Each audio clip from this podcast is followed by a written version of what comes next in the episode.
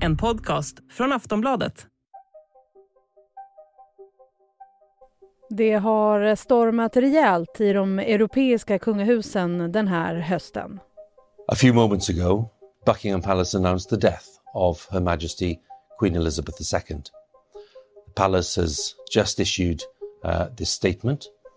It says the Queen died peacefully at Balmoral this afternoon.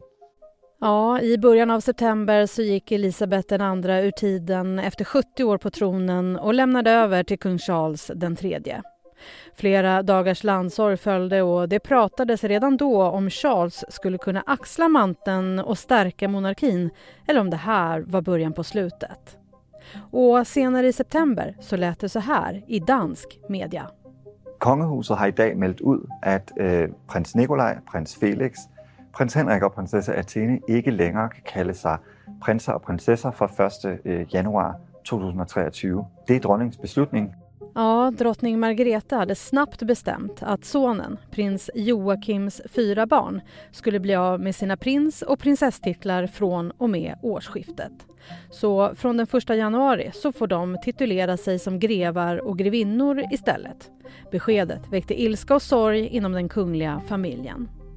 Och häromveckan så nåddes Norges befolkning av det här. Efter en period med många frågor knyttet till mig och min förlovades roll har jag bestämt mig för att jag på den nuvarande tidpunkt inte längre vill utföra officiella uppgifter för kongehuset. Denna avgörelsen tar jag i samråd med föräldrarna mina, kungen och dronningen och den närmaste familjen för att skapa ro runt kongehuset. Prinsessan Märta Louise lämnar alltså sina uppdrag inom den kungliga familjen efter några stormiga veckor där hennes roll som kunglig har ifrågasatts i kommersiella sammanhang. Finns det en framtid för monarkin i världen? I Sverige så genomfördes liknande åtgärder kring kungafamiljen för några år sedan. Hur har det funkat? Och vilka fler kungahus kan komma att förändras? Ja, tycker du att det verkar rörigt kring allt som händer i världens kungahus just nu? Vi tar och reder ut det i det här avsnittet av Aftonbladet Daily. Jag heter Jenny Ågren. Och jag har med mig Sara Eriksson. Hon är hovexpert och också en av programledarna i Aftonbladets podd Kungligt. Hon får börja med att berätta om det som hänt nu senast i Norge. Ja, men den åttonde november så meddelade ju norska kungahuset att prinsessa Märta Louise inte längre då får representera kungahuset. Norska hovet gick då ut med ett pressmeddelande där de förklarade att prinsessan själv önskar att bidra till liksom en tydligare skillnad mellan egna aktiviteter och kopplingen då till det norska kungahuset. De var också väldigt tydliga med att prinsessan i samråd då med pappa kung Harald och den närmsta familjen bestämt att hon från och med nu inte längre kommer att utföra några officiella uppdrag för kungahuset. Och det här beslutet innebär ju också att hon därmed har avsagt sig alla kungliga uppdrag och också även alla beskyddarskap. Det som är lite speciellt här är att hon faktiskt behåller sin titel prinsessa. Och det var ju någonting som hennes pappa, kung Harald, sagt att de inte ens diskuterat utan att det, det är självklart att hon ska få behålla den titeln. Hon har fötts till det och liksom är en, en del av familjen. Men eh, hon avsade sig ju själv hennes kungliga höghetstitel i samband med att hon gifte sig med exmaken Aruben tjugohundratvå. Och det gjorde hon ju redan då för att kunna skapa sig ett friare liv och kunna ja, men tjäna egna pengar. Så varför händer det här just nu? Ja, men under en tid så har ju väldigt massiv kritik riktats mot prinsessa Märta Louise och hennes fästman shaman Durek Verrett. tjugonitton så åkte de ju bland annat ut på en föreläsningsturné under namnet då Prinsessan och shamanen. Och Märta Louise har även gjort en hel del kommersiella samarbeten på sitt kungliga Instagramkonto. Och det här fick ju faktiskt kungen och lillebror Håkon att sätta ner foten eh, redan tjugonitton. Och då fick hon bland annat starta ett nytt Instagramkonto just för att skilja på ja, men det kungliga arbetet där hon har haft, eller fortfarande har, ett Instagramkonto under namnet prinsessa Märta Louise. Och då ett mer eget personligt konto där hon kunde ändå göra lite mer så här, kommersiella samarbeten. Men det har ju riktats väldigt mycket kritik emot henne just på att hon tjänar pengar på sin kungliga status och att hon liksom använder den i ett P R-syfte. Och eh, ja, men dels det har ju lett fram till det här beslutet, men inte heller bara det utan hennes fästman Durek Verrett har ju också väckt väldigt starka reaktioner. Han har ju bland annat påstått att barn som drabbas av cancer får det på grund av att de är olyckliga. Och han har ju även själv påstått att han blev frisk ifrån corona på grund av en, ja, men en medaljong som han sen har sålt och säljer på sin hemsida för tvåtusen trehundra kronor. Och det fick ju experter och läkare liksom att gå ut och beskylla honom för att vara en bedragare. Och just det här sistnämnda med medaljongerna, det fick verkligen norska folket att rasa. Och både kungen och kronprinsen har ju sedan dess sagt, och att de då har fört diskussioner för att hitta en lösning på det här problemet. Och den lösningen presenterades nyligen i och med att Märta Louise inte längre ska representera kungahuset. Men vad innebär det här då för Märta Louise och hennes fästman? Nej, men beslutet innebär att Märta Louise inte längre kommer att representera kungahuset. Hon kommer enbart att delta liksom vid... Ja, men kungliga officiella händelser och när det gäller familjerelaterade saker som, ja, men som födelsedagar och kanske större idrottsevenemang och sånt där. Det innebär även att paret då inte längre får använda hennes prinsesstitel eller ens nämna andra medlemmar av kungafamiljen i, ja, men medieproduktioner, sociala medier, intervjuer eller i andra kommersiella sammanhang. Och i samband med att det här beslutet presenterades så meddelade även hovet att Durek Verrett inte kommer att tilldelas någon titel i samband med parets framtida bröllop. Sen är det så, Sara, även i Danmark så har det ju hänt liknande saker. Drottning Margrethe har också gjort förändringar. Vad handlar det om i Danmark? Ja, i slutet av september så beslutade drottning Margrethe att hennes son, prins Joachims barn, inte längre får behålla sina prins- eller prinsesstitlar och inte heller kungliga höghetstitlar. Och det är ett beslut som kommer att träda i kraft från och med den första januari tjugohundratjugotre. Och det gäller ju då prins Nikolaj, prins Felix, prinsessan Athena och prins Henrik. Och det här var ju ett beslut som skapade väldigt starka känslor och reaktioner. För att orsaken till drottningens beslut är att det, ja, men som hon själv då nämnde i sitt pressmeddelande, att det ligger i linje med liknande anpassningar, ja, men som andra kungahus genomfört på olika sätt de senaste åren. Och i pressmeddelandet som skickades ut så önskade även drottning Margrethe att hennes barnbarn ska kunna liksom forma sina liv utan att begränsas och behöva ta särskild hänsyn och, ja, men de skyldigheter som också kommer med den rollen. Men skillnaden här var att i Norge till exempel så kommunicerades ju det här med ett pressmeddelande med uttalanden ifrån Märta Louise själv, och det var väldigt tydligt att, att alla var med på beslutet. I Danmark så var det drottningen som kommunicerade det här, men reaktionerna ifrån hennes familj var väldigt starka, där det framkom att det inte alls hade kommunicerats väl. Så att det, det blev en väldigt tydlig spricka inom familjen där. Ja, och det, även om de nordiska kungahusen är väldigt lika så fick vi ändå se dem prata ut i media. Det är vi ju inte så vana vid här i Sverige. Nej, i Sverige är vi verkligen inte vana med det, men det ska sägas att både det norska kungahuset och det danska har en annan typ av relation till media om man jämför med det svenska. De är väldigt mycket mer öppna i media och ganska så mycket mer frispråkiga. Men som...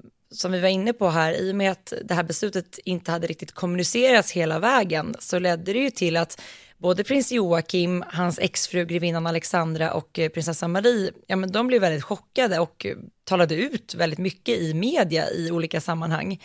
Prins Joachim sa ju bland annat då att, att alla är väldigt ledsna och att det aldrig är roligt att se sina barn bli illa behandlade på det här sättet. Han sa också att de, de är i en situation som de själva inte förstår och att han endast hade fått fem dagars, dagars varsel. Och han nämnde även att hans barns liksom, identitet tagits ifrån dem. Så att här i det danska fallet så hade det uppenbarligen inte kommunicerats särskilt väl inom familjen. Och det skapade ju lite den här, de här olika lägren kring hur man borde ha gjort med barnens titlar.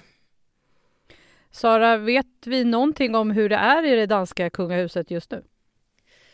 Ja, vi har ju fått liksom indikationer på att, att drottningen och prins Joachim nu har samtalat och pratat igenom det här.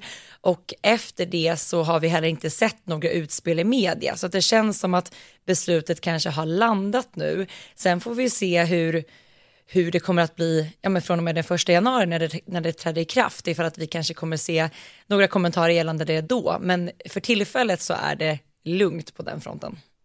Aftonbladet Daily är snart tillbaka. Flexibility is great. That's why there's yoga. Flexibility for your insurance coverage is great too. That's why there's United Healthcare Insurance Plans. Underwritten by Golden Rule Insurance Company, United Healthcare Insurance Plans offer flexible, budget-friendly coverage for medical, vision, dental, and more. One of these plans may be right for you if you're, say, between jobs, coming off your parents' plan, turning a side hustle into a full hustle, or even missed open enrollment. Want more flexibility? Find out more about United Healthcare Insurance Plans at u h one dot com. Sara, det här liknar också det som den svenska kungen gjorde här om året med Carl Philip och Madeleines barn. Hur har allt det fallit ut? Ja, men kungens beslut tjugonitton, det kommunicerades ju vid en presskonferens som då media var inbjudna till, och det stod klart då att både kungen och prins Carl Philip och prinsessa Madeleine tyckte att det var ja, men ett bra beslut, och i och med beslutet så får ju de också då betraktas mer som privatpersoner. Eh, barnen då behåller ju sina prins- och prinsesstitlar men inte längre kungliga högheter.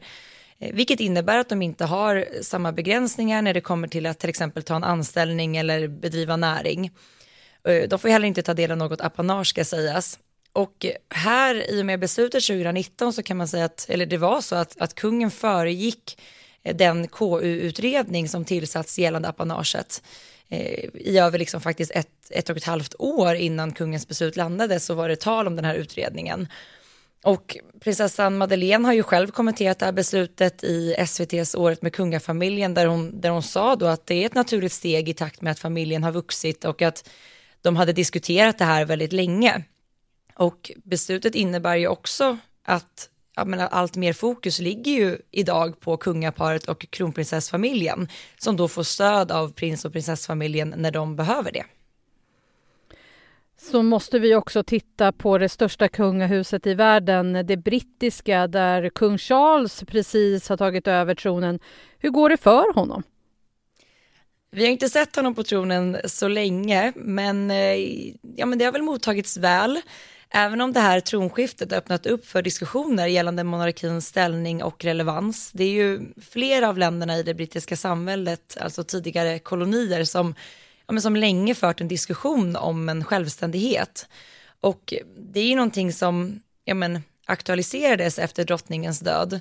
Och det är ju tydligt att samhällets framtid inte längre är lika säkrad som den var innan drottningen dog. Och många ser ju det här tronskiftet som... Ja, men som ett bra tillfälle att avskaffa monarkin och istället bli en republik. Eh, inte minst är ju Skottlands självständighetsfråga högaktuell nu. Ja, det har ju också varit mycket snack, precis som du är inne på lite här, om att monarkin skulle dö ut med honom. Vad tror du om det? Nej, men kritiska röster är oroade över om kung Charles kommer att bli början på brittiska monarkins fall. Republikanerna har ju kämpat i motvind under drottningens styre, och eh, nu tror ju många att de kommer att få ett, ja, men ett starkare fäste, i och med att kung Charles popularitet är ju inte i närheten av vad drottning Elisabeths har varit. Man har ju också ofta pratat om att det brittiska kungahuset är så otroligt traditionellt och inte vill genomföra förändringar, men det verkar inte vara riktigt så med kung Charles ändå. Nej, men kung Charles måste nu se till att kungahuset känns modernt och relevant, och så även för den yngre generationen. Det har ju pratats mycket om att, att kung Charles är beredd och vill slimma kungahuset och dra ner på omkostnaderna, och ja, men likt vi har sett här i Norden att man vill tydliggöra vad som kan förväntas av vem, och på så sätt kanske också behöva kapa grenar i och med att kungafamiljen är så pass stor. Och sen är det ju så, hans son, prins Harry, och, och hans fru Meghan Markle lämnade ju kungahuset för snart två år sedan. Vad tror du, kommer det här bli vanligare inom kungafamiljerna att personerna själva väljer att träda ur? Ja, men det tror jag. Alltså, kungafamiljerna växer ju, och för de medlemmar som står långt ifrån tronen så är det ju svårt att vara relevanta idag. Det skapar ju den här gråzonen som vi, som vi ser runt om i Europa, då kungligheterna...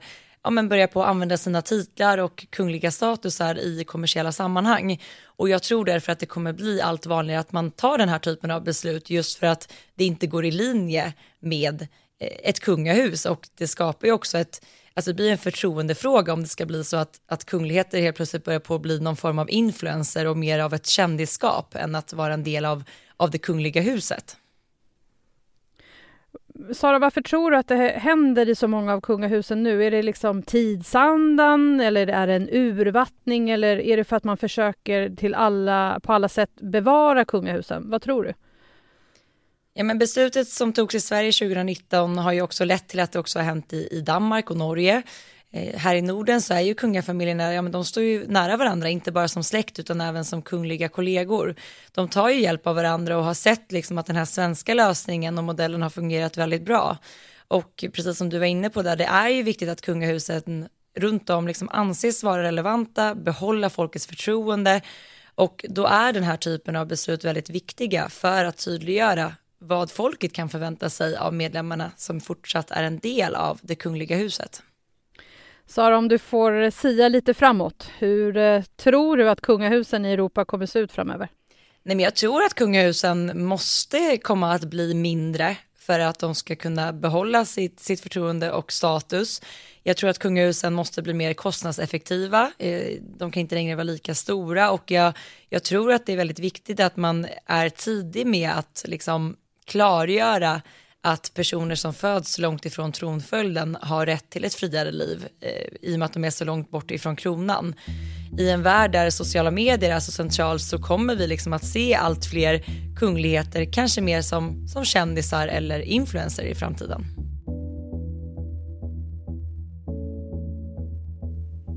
Sist här Sara Eriksson, hovexpert från Aftonbladets podd Kungligt. Jag heter Jenny Ågren och du har lyssnat på Aftonbladet Daily. Vill du höra mer om allt från den kungliga världen så hittar du Kungligt i Aftonbladets app eller i din poddspelare. Vi hörs snart igen. Hej då!